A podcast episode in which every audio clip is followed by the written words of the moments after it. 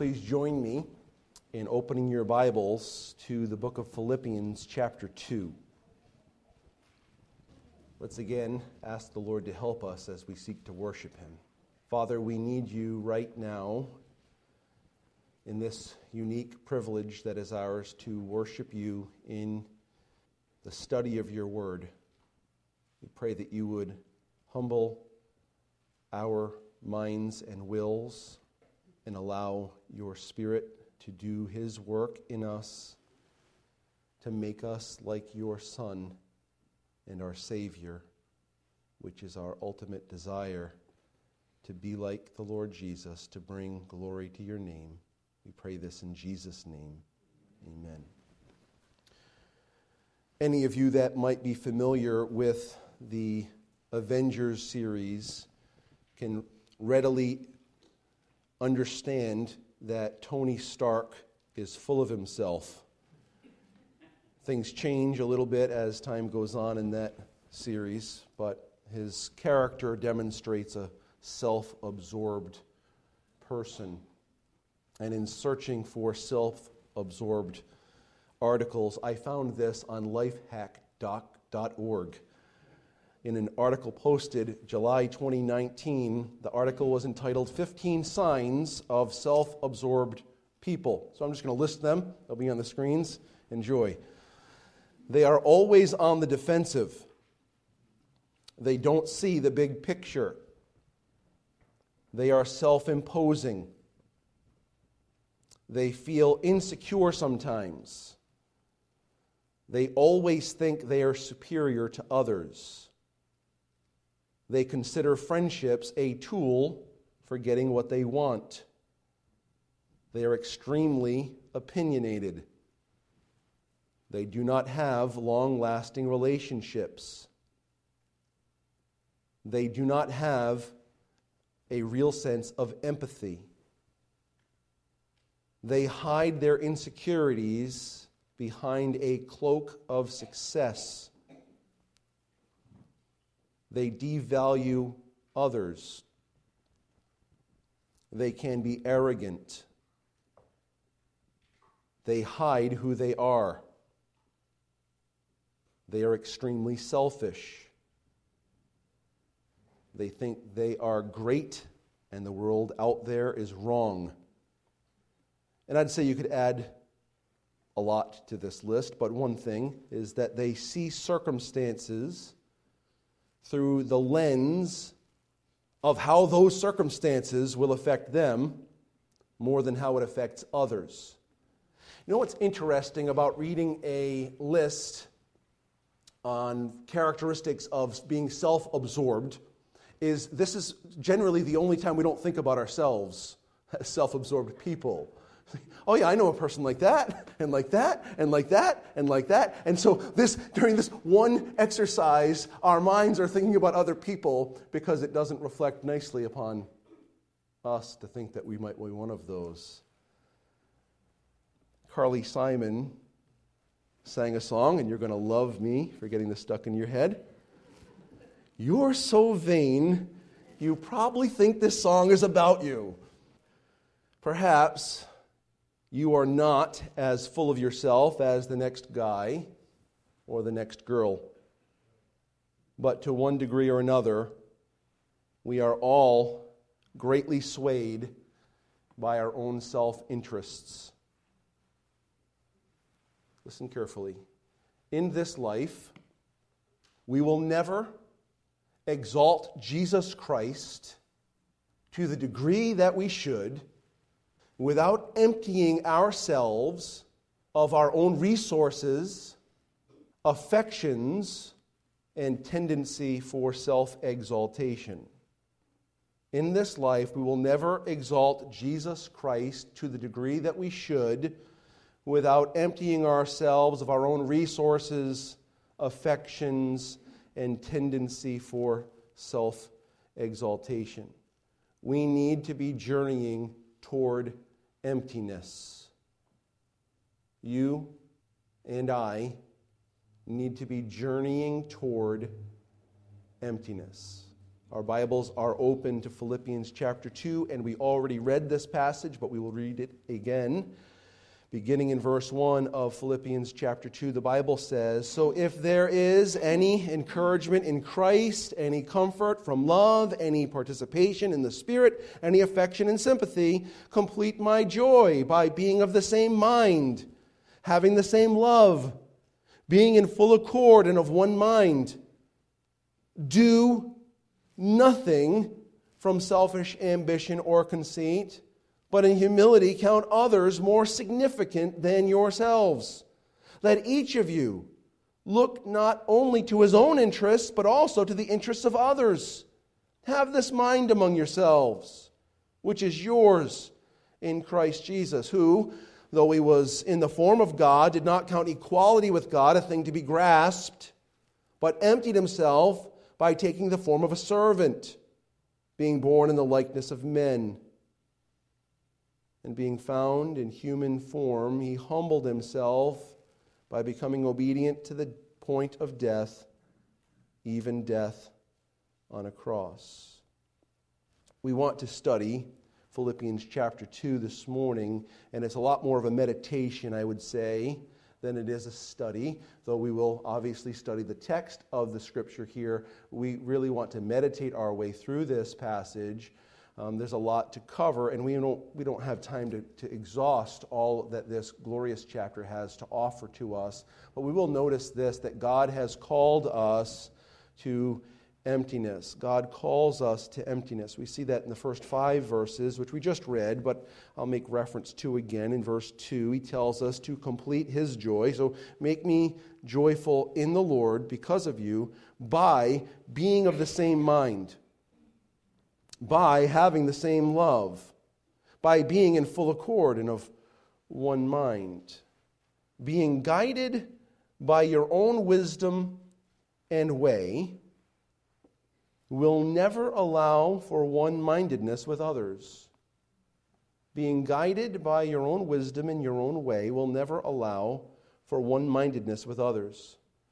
One mindedness, my friends, does not arrive because we gather together as the same race or the same culture or the same political party.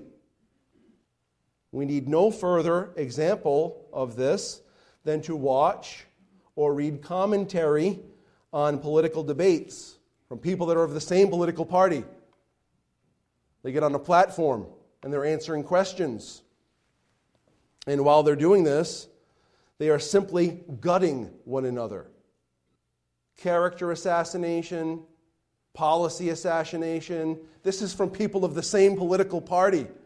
So here we are, gathered together, the, the either Democratic or the Republican uh, debates, and here they are just killing each other. Well, they have so many of the same ideologies, right? The same ideas, same stances on so many things, but they gut one another because one mindedness does not come as a result of gathering with people that are kind of like you so also one mindedness in a church is not due to people being of the same culture or language, even having close knit agreement in your doctrinal positions does not ensure one mindedness. Because we are naturally self willed and we are naturally interested in our own agenda. So you can have all the same uh, theological persuasions so you might have a, a one mindedness about what the doctrine says, but that does not necessitate or uh, necessarily lead toward a true one mindedness together in our spirit. So Paul recognizes this. He's the one that has basically given them the doctrine that they stand on. He is the one that has laid out the foundation for their theological standpoints. And he writes to them and says, Listen, you need more than just having a doctrinal statement that reads in agreement with one another. There's a spirit that must be there. That's what we see in verses 3 and 4, where Paul calls out two prohibitions. He says, Do nothing from selfish ambition or conceit. Why does he have to say that? Because it's natural for us to do everything. in our selfish ambition and conceit. This is who we are as a peop, as a person, who we are as people is we do what comes naturally to us, and that is to cover our own hide and to care for our own skin. Do nothing from selfish ambition or, or conceit, but in humility count others more significant than yourself. So one prohibition there in verse 3, and then another one that's very similar in verse 4. Let each of you look not only to his own interests, but also to the interests of others. I want to ask you a question, and I want you to answer it honestly. You have this probably memorized at this point, verses 3 and 4. It's so familiar to you. Does knowing that information make it happen? You and I, we can tell ourselves Philippians 2, 3, and 4 every morning when we wake up. We can chant it to ourselves all day long. We can write it on our forehead. We can bind it on our arms. We can paint it on our doorframes. But that will not enable you or I to live humbly and selflessly. You know, over the last period of time, I've adopted a new habit. When I'm driving on the road and someone cuts me off. And it happens all day long, right? When you're on the road, someone's doing something ridiculous. I have adopted a habit. I say out loud a lot of times, I am nothing, I'm not important. Well, it's a helpful reminder. It doesn't actually produce the needed humility. I still feel as though they shouldn't have done it. I still feel as though they're kind of a turd. I want to raise my hands and yell and beep. I don't do that. But just because I don't raise my hands, yell, and beep doesn't mean I dealt with it correctly. Verse 5 is a wonderful key to this process. Look what he says Have this mind. The Greek term uh, is related to the word phroneo. It's the idea of sober mindedness, the idea of a, a mindset, a mindset have this mind among or in yourselves, which is yours in Christ Jesus. This is a key to this process of one mindedness among God's people. It is living in accordance with God's gracious gifting. It's not chanting. It's not saying the verse, though saying the verse is helpful because it reminds you of what you need to be. This is why we, we make sure we study and memorize God's word, right? Because we need to know what God says. But knowing what God says does not bring about the obedience. It makes us aware when we fall short. It also makes us aware when the Spirit is at work in us. So it's a glorious thing and a right thing for you and for me to know and understand God's Word, which is why we, we go to great lengths to make sure we understand what God has to say and keep His word hidden in our hearts. With that, when we're armed with that information now, we, we come to the place of saying, Dear God, I need the mind of Christ. I need for you to help me to empty myself. I need for you to help me to be humble before you and humble before others. It's so easy sitting in church. My heart, when I'm here preaching or listening, my heart is filled with joy and anticipation of what God has to say and of the Spirit who's dwelling within me. But when the, the rub comes, when you're in the midst of a conflict, I don't always feel that same joyous feeling inside of me. Sometimes I feel something else.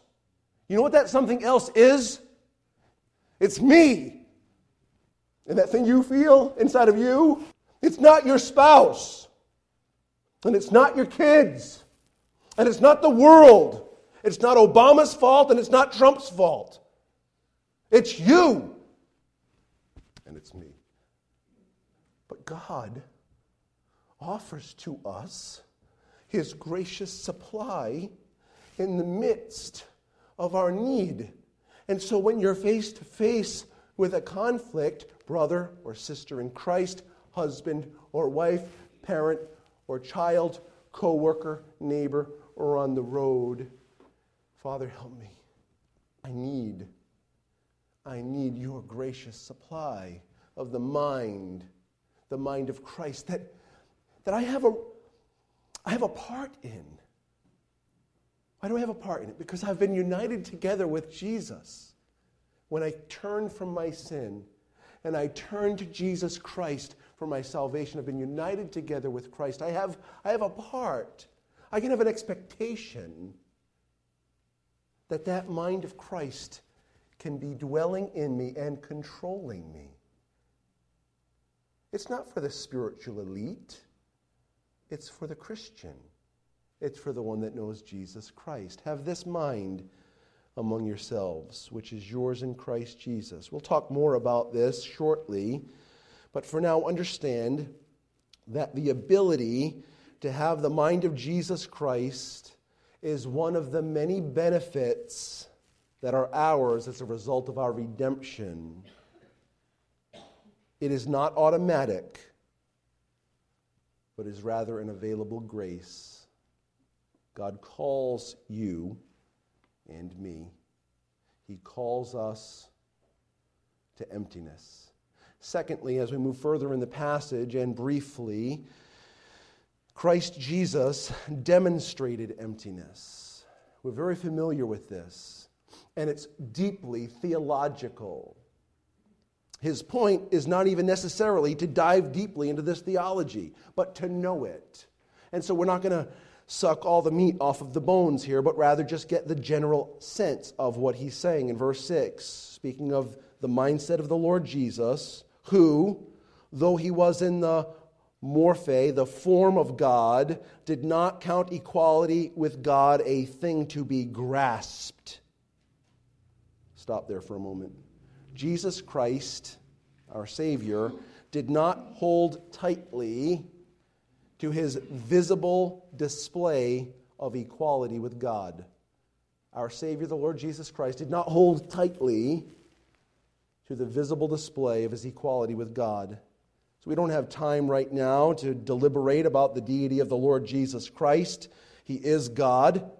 He is the second person of the triune Godhead. He is the Son of God. He is the creator and sustainer of the universe. He is the Savior. He is the sovereign Lord over the church, and He is our soon coming King. This we know.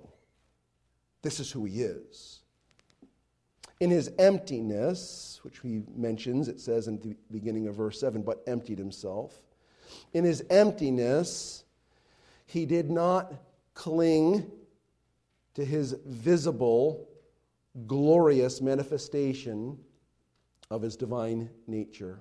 In his emptiness, he did not cling to the visible, glorious manifestation of his divine nature. A thing to be grasped. He didn't count it a thing to, to be grasped. You, you, can think of when you're going through a crowd and you know that there are pickpockets around, you put your hand in your pocket on your wallet. Maybe if you have your phone, you do maybe the same thing. So now you have your hand in your, in, uh, in your pockets covering up your phone and your wallet so no one can take them from you. You don't want to lose them. They're important to you, so you hold on. When I think of a thing to be grasped, I could lose my wallet and it'll be all right. I could lose my phone, and it'll be all right. I think about my children. Whenever we're in a situation where there's danger around, I want my hands on them. It kind of is a difficulty for me to have someone else's hands on them in that situation, but I, I, try, to, I try to let that happen. You know, my, my, you know, if it's someone else in my family holding their hand, I'm like, okay, I keep looking, making sure. We, we were at Disney Springs this last uh, week on a couple of occasions. It's free to go into Disney Springs unless you want something, and then it's a billion dollars. But nonetheless, it was crazy crowded. And there was my family and the Krozicks, and then my, my wife's cousins and her family. And so we're like making sure everyone's accounted for. Three of them, little children, and then five of us. We really had to only concern ourselves with two of our little ones. Our other ones are quite capable. Nonetheless, we're going through this and you're making sure someone's got their hands on one of them so that no one can take them. When I leave my house on Sunday mornings and, and Amy is over here and the kids are over here and they're doing their thing to prepare, and, and I bring my two little ones over and they want to run across the parking lot every time. No. They get mad at me. No, you're not running across the parking lot. Why can't we run? Because I want to have my hands on you. I want to make sure you're safe. Maybe we get maybe halfway across the parking lot and I know that no one can run them over. I'll let go and they can run over to the door, fine. But I want to, I want to hold on to them. Why? Because they're important to me. I, I, I'm going to grasp onto that. Jesus didn't grasp on to people knowing visibly that He is the creator and sustainer of their very life in His emptiness. He didn't grasp onto this. It goes on in the passage, but He emptied Himself. Verse 7 But He emptied Himself by taking the form of a servant, being born in the likeness of men. Emptying Himself does not mean that he divested himself of his divine nature. That it would be false doctrine. This is not what it's saying. Most conservative theologians understand this to mean that Jesus Christ gave up the free exercise of his divine nature. Jesus Christ gave up the free or independent exercise of his divine nature.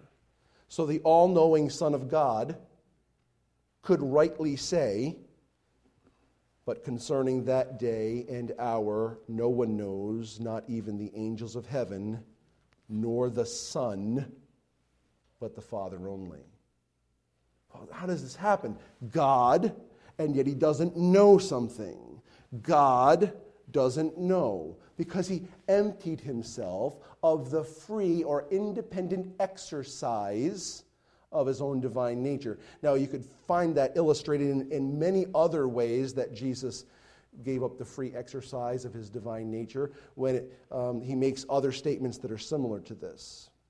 The evidence, the evidence of his willingness to relinquish the demonstration of and the free exercise of his divine nature is seen in that he took on the form, verse 7, the same term as in verse 6, being in the form of God, verse 7, but entering himself by taking the form, morphe, of a servant. So he was fully God and he was fully man. And I would probably better state he is fully God and he is fully man. He was born in the likeness of men. And then verse 8 like a crown jewel. The crown jewel of emptiness is that it is not emptiness unto emptiness, but emptiness unto something. Look at what it says in verse 8. And being found in human form, he humbled himself by becoming obedient to the point of death even death on a cross. Now, a lot could be said. You think about anyone that hangs on a cross, on a tree, is cursed, and Christ was willing to be cursed for us. He who knew no sin became sin for us so that we might become the righteousness of God through him. He died suffered the just for the unjust, that he might bring us to God. You think about what he's saying here. Jesus emptied himself of the free exercise of his divine nature. He humbled himself to the point that he became obedient to death. Not any death, but a cross death. It is foolishness, foolishness to the Gentiles, and it is a curse a stumbling block before the Jews, public humiliation. Public humiliation is nothing, nothing compared to the difficulty he endured becoming sin and becoming the target of God's righteous wrath. How bad was it? Well, none of us know, except we hear him utter, My God, my God, why have you forsaken me? This, this is breathtaking. Why? Why did he empty himself?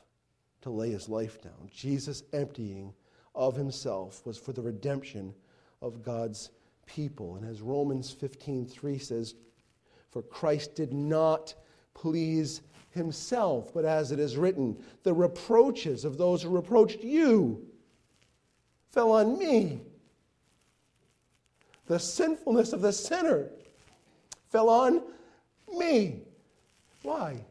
Because his whole purpose was to bring glory to the Father, to redeem a people, to fulfill the plan that they had from before the foundation of the earth. Christ Jesus demonstrated what emptiness is, that same emptiness that God has called us to. As we move a little further in the text, we want to notice this God rewarded Christ Jesus' emptiness. God rewarded Jesus' emptiness. Look at verses 9 through 11. Therefore, God has highly exalted him and bestowed, granted on him the name that is above every name, so that at the name of Jesus, every knee should bow in heaven and on earth and under the earth, and every tongue confess that Jesus Christ is Lord to the glory of God the Father. Over the last few days, my wife has showed me some videos of a, of a dude going to a campus. And this dude goes to the campus and he shows them five different pictures and tries to get them to rank them. And two of them are presidents of the United States, one a current and one last term, and, and they get ranked. But also, uh, one of the others is Adolf Hitler, and one of them is Jesus.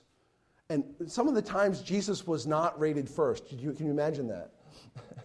uh, and sometimes he was rated, rated, last. Can you imagine that? Popularity votes, uh, they don't count. Did you know that?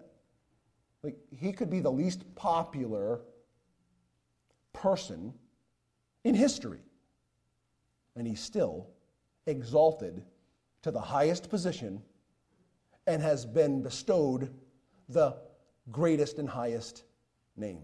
Amen. Popularity doesn't tell the tale.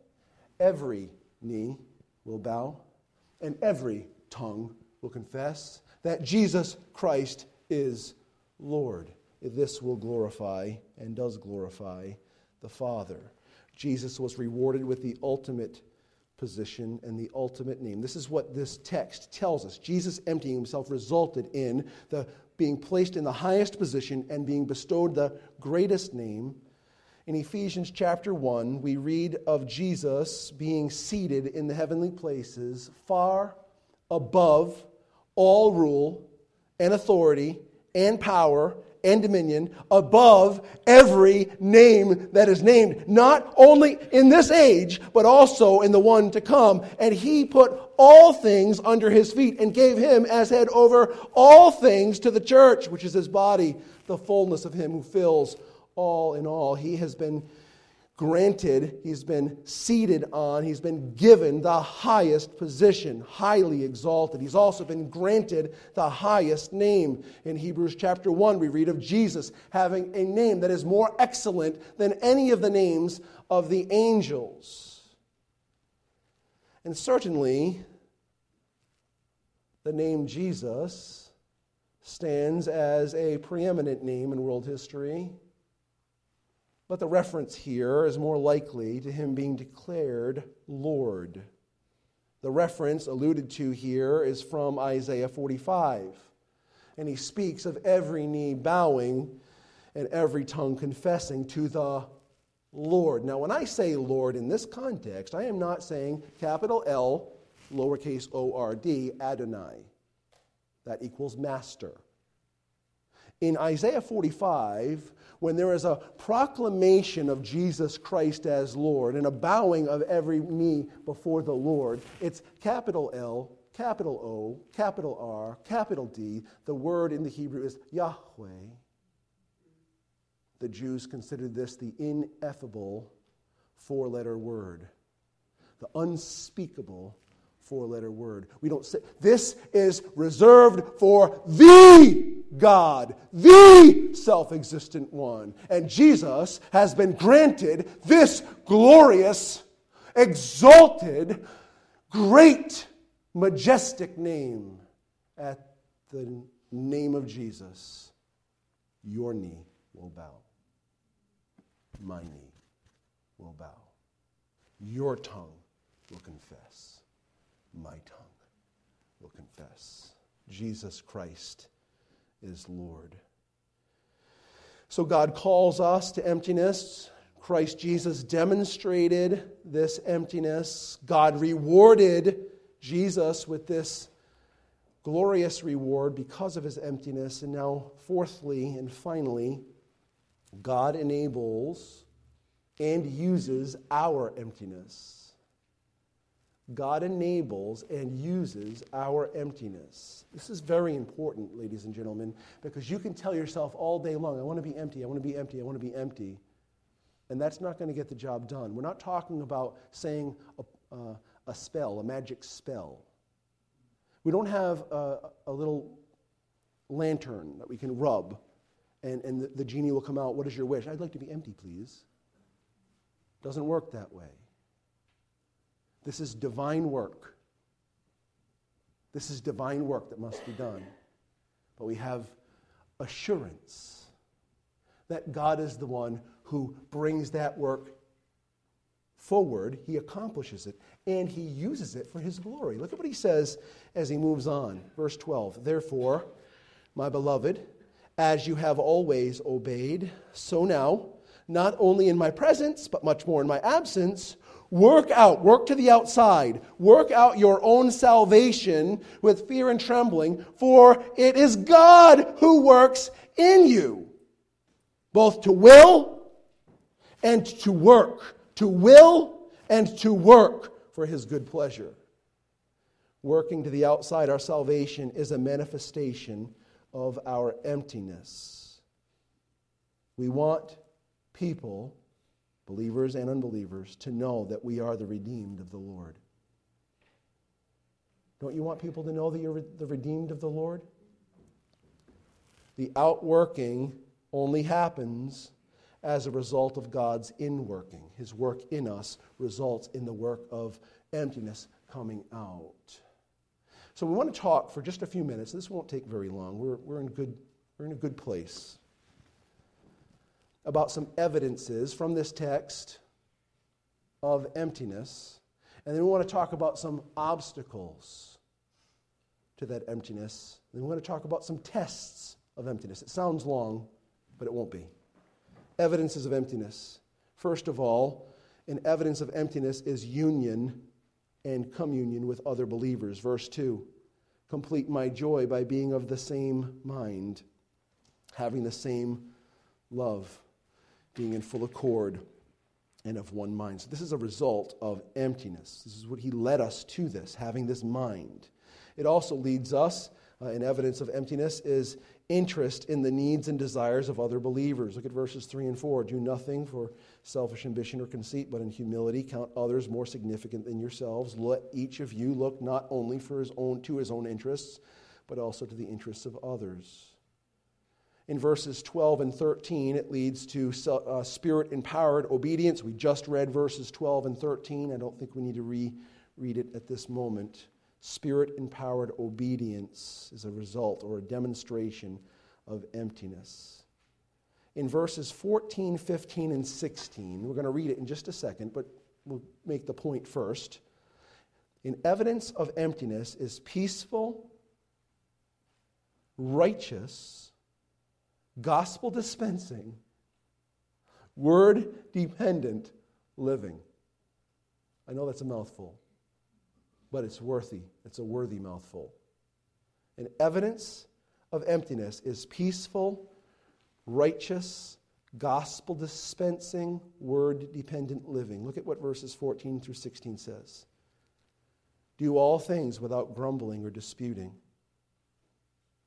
that you may be blameless and innocent, children of God without blemish in the midst of a crooked and twisted generation among whom you shine as lights in the world, holding fast to the word of life, so that in the day of Christ I may be proud that I did not run in vain or labor in vain. Peaceful, don't complain, don't fight. Righteous, God changing our lives. See, we've been declared righteous as believers. That's a done deal. But in the midst of our lives, God is demonstrating the righteousness He's granted to us in our lives. And so there'll be demonstrations of righteousness before a watching world, a crooked and perverse generation. And when that's going on, when they can see God's righteousness and peace within us, we're shining as lights. That's gospel dispensing. All the while, we must be holding fast, holding firm, grabbing on, something to, to grasp onto the word of life. Why? Because the word of life is what gives us sustenance, guidance that the Spirit of God then can remind us of and enable in our lives. Emptiness results in this peaceful, righteous, gospel dispensing, and word dependent living. And then as you look a little further, in verses 17 and 18, we notice that it results in joyful self sacrifice. Think about that. Joyful self sacrifice. This is the opposite of being full of oneself. Isn't it? Look what he says. Even if I am to be poured out as a drink offering upon the sacrificial offering of your faith, I am glad and rejoice with you all. Likewise, you also be glad and rejoice with me. Joyful self sacrifice is a result of true spiritual emptiness, emptying myself of myself and then, and we don't have time to read all of the verses here at the end of Philippians chapter 2, concern for the cause of Jesus Christ and his people. Now, what you'll notice in verses 19 to 24 is Paul talks about Timothy, and in verses 25 to 30, he talks about Epaphroditus. Maybe later on this afternoon, you might want to read through this and consider. I want to just point you to just a couple of verses in the midst of it to help us to understand what emptiness looks like. Look at verse 20. For I have no one like him, speaking of Timothy, who will be genuinely concerned for your welfare, for they all seek their own interests, not those of Jesus Christ. Now, this, he does something very sneaky. He doesn't actually. I, just, I like to think things are sneaky. He's, he's actually right, right out there for you, for us. Listen to what he says. I have no one like Timothy. He thinks about others' interests. Ooh, that sounds like something I heard earlier in the text, doesn't it? Look out not for your own interests, but for the interests of others. Yeah, that's good. He's concerned about the welfare of others, verse 20. And verse 21, listen to how he rephrases it. He says, For they all seek their own interests, not those of Jesus Christ considering the welfare of your fellow believers, he equates with the interests of Jesus Christ. You see that. Look it down in verse 30. He does it again with Epaphroditus.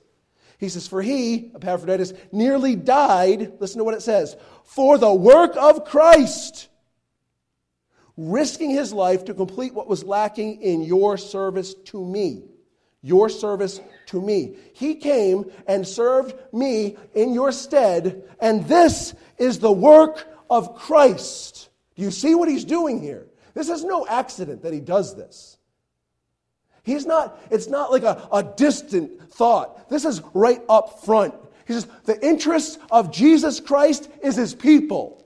When you serve God's people, you serve Jesus Christ.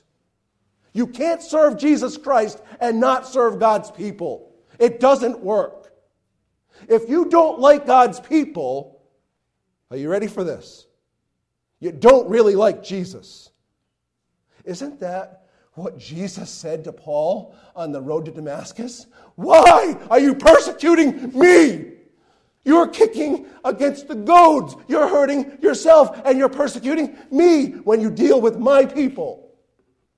See, emptiness gives us a concern for Jesus and his work and his people. These are evidences of emptiness. But there are obstacles, friends. Obstacles to emptiness.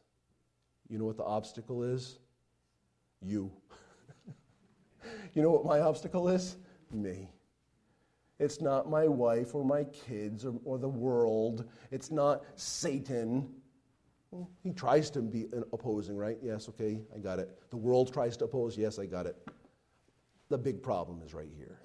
And the big problem for you is right there. Take a look, please, with me at Ephesians chapter 4. So you're in Philippians, just take a left. You'll find Ephesians, Ephesians chapter 4. Before I read this passage, in preparing the believers of Ephesus for the essential instruction to be filled with the Spirit, Paul commended them to put aside sinful passions, sinful affections, and sinful activity that would prevent harmonious and fruitful life with the Holy Spirit. So listen to how he says this, beginning in verse 30. And do not grieve the Holy Spirit of God by whom you were sealed for the day of redemption. Let all bitterness and wrath and anger and clamor and slander be put away from you, along with all malice. Be kind to one another, tenderhearted, forgiving one another as God in Christ forgave you. Therefore, be imitators of God as beloved children, and walk in love as Christ loved us and gave himself up for us, a fragrant offering and a sacrifice to God. Listen carefully. But sexual immorality and all impurity or covetousness must not even be named among you, as is proper among saints. Let there be no filthiness or foolish talking, nor crude joking, which are all out of place, but instead let there be thanksgiving. For you may be sure of this, that everyone who is sexually immoral or impure, or who is covetous, that is, an idolater, has no inheritance in the kingdom of Christ and of God. He lets us know, just to summarize it briefly, that there are things that will prevent you from being ready to be filled with the Spirit. So he says, these things need to be put aside. This is not the only place that God says this. Take a look at the book of James, chapter 4. I'm going to cut right into the middle of James' argument here, starting in verse 5 of James chapter 4. He says, Or do you suppose that it is to no purpose that the scripture says he yearns jealously over the spirit that he has made to dwell in us? But he gives more grace. Therefore, it says, the scripture says, God opposes the proud, but gives grace to the humble. Submit yourselves, therefore, to God. Resist the devil, and he will flee from you. Draw near to God, and he will draw near to you. Cleanse your hands, you sinners, and purify your hearts, you double minded. Be wretched and mourn and weep. Let your laughter be turned to mourning and your joy to gloom. Humble yourselves before the Lord, and he will exalt you. See, there are obstacles, and he tells us to set them aside, one of which is the devil of pride. I'm not going to call it the devil of pride, so I don't know where that just came from. From you, the devil. the devilish character trait of pride. But it's not his pride that does it, it's mine. Take a look at 1 Peter chapter 2. He's, he wants to tell us about being um, uh, growing in the Word and tasting the glorious salvation of the Lord, but he tells us to do something first. He says, So put away, 1 Peter chapter 2, verse 1. So put away all malice and all deceit and hypocrisy and envy and all slander. Like newborn infants, long for the pure milk of the word, that by it you may grow up in your salvation, is how I would read that. If indeed you have tasted that the Lord is good. In Colossians 3 5, Paul said this Put to death, therefore, what is earthly in you. He goes on and lists some things. That's just a sample list. Put to death, therefore, what is earthly in you. These are the obstacles to us being empty. Before I'll ever empty, be empty and ready for God to do what only God can do in me, there's some things that have got to get out of the way. He's the one that does that too, isn't he? How have you done so far getting rid of your bitterness? Have you ever tried that? I'm going to think of something else. I'm not going to be bitter anymore. Yeah, good luck. I'm nothing, I'm nothing, I'm nothing. Doesn't work. I'll tell you what does work God. He works. Listen to what the Bible says. You're familiar with it because I bring it up regularly in Romans chapter 8 and verse 13. For if you live according to the flesh, you will die, but if by the Spirit you put to death the deeds of the body, you will live. If by the Spirit, by the Spirit. How do you access the Spirit? Dear Lord, I'm struggling desperately with bitterness or anger or gluttony or covetousness or fornication. I don't know what your problem is. I have plenty of my own. I know what my issues are, at least I think I do. Where do I go? Lord, I need, I need you to change me. I'm, I don't want to be this. I don't want to be Rob. Rob is of no good to his wife or his kids, his parents, friends, church body. Rob's got nothing to offer. I need, I need you to change me, to transform me, to make me exhibit Christ. And then inestimable worth, inestimable value. Such a blessing to your wife, such a blessing to your children, such a blessing to your friends, such a blessing to your church. When Christ rules in you, if by the Spirit you put to death the deeds of the body. It is the putting off of our fleshly affections, our personal agendas and desires that we come to be emptied and prepared for what God wants to accomplish in and through us. In putting off our affections, we are ready to be renewed in the spirit of our minds. What are we renewed with? The Word. We're renewed with the Word. And what are we renewed with? The Spirit. What we lose in our emptiness, when we're putting all these things off, we're losing something, right? what we lose in our emptiness is then filled with the truth of the, the, Word of God and the Spirit of God Himself. Our emptiness prepares us for God's fullness. What Jesus mentions in the Beatitudes comes to fulfillment in us. Blessed are those who hunger and thirst for righteousness, for they shall be filled. We want to be filled with righteousness. We want to be filled with truth. So the reward for emptiness is fullness. It's fullness of God's Spirit and His wisdom and truth. How do we test ourselves to see if we're living in emptiness of ourselves? I have just four proposals for your consideration as we conclude. How do we test ourselves to see if we're living in emptiness of ourselves? Now, these are just samples. You may have a lot more suggestions. This is not exhaustive. But here are four thoughts. Whose life are you impacting? Your emptiness and filled, being filled with the Spirit, filled with God's grace and truth, will impact others. Whose life are you impacting? Secondly, whose burdens are you bearing? Thirdly, with whom are you weeping? We weep with those who weep. There are a lot of broken people, people in pain, people in turmoil, people who feel broken. They are broken. Who are you weeping with? And finally, who are you rejoicing with? With whom are you rejoicing? These activities require a significant sacrifice of time energy, emotion, and spiritual effort. Have this mind among yourselves, which is yours in Christ Jesus, who, though he was in the form of God, did not count equality with God a thing to be grasped. My brother, my sister, what are you grasping onto that is preventing you from being emptied?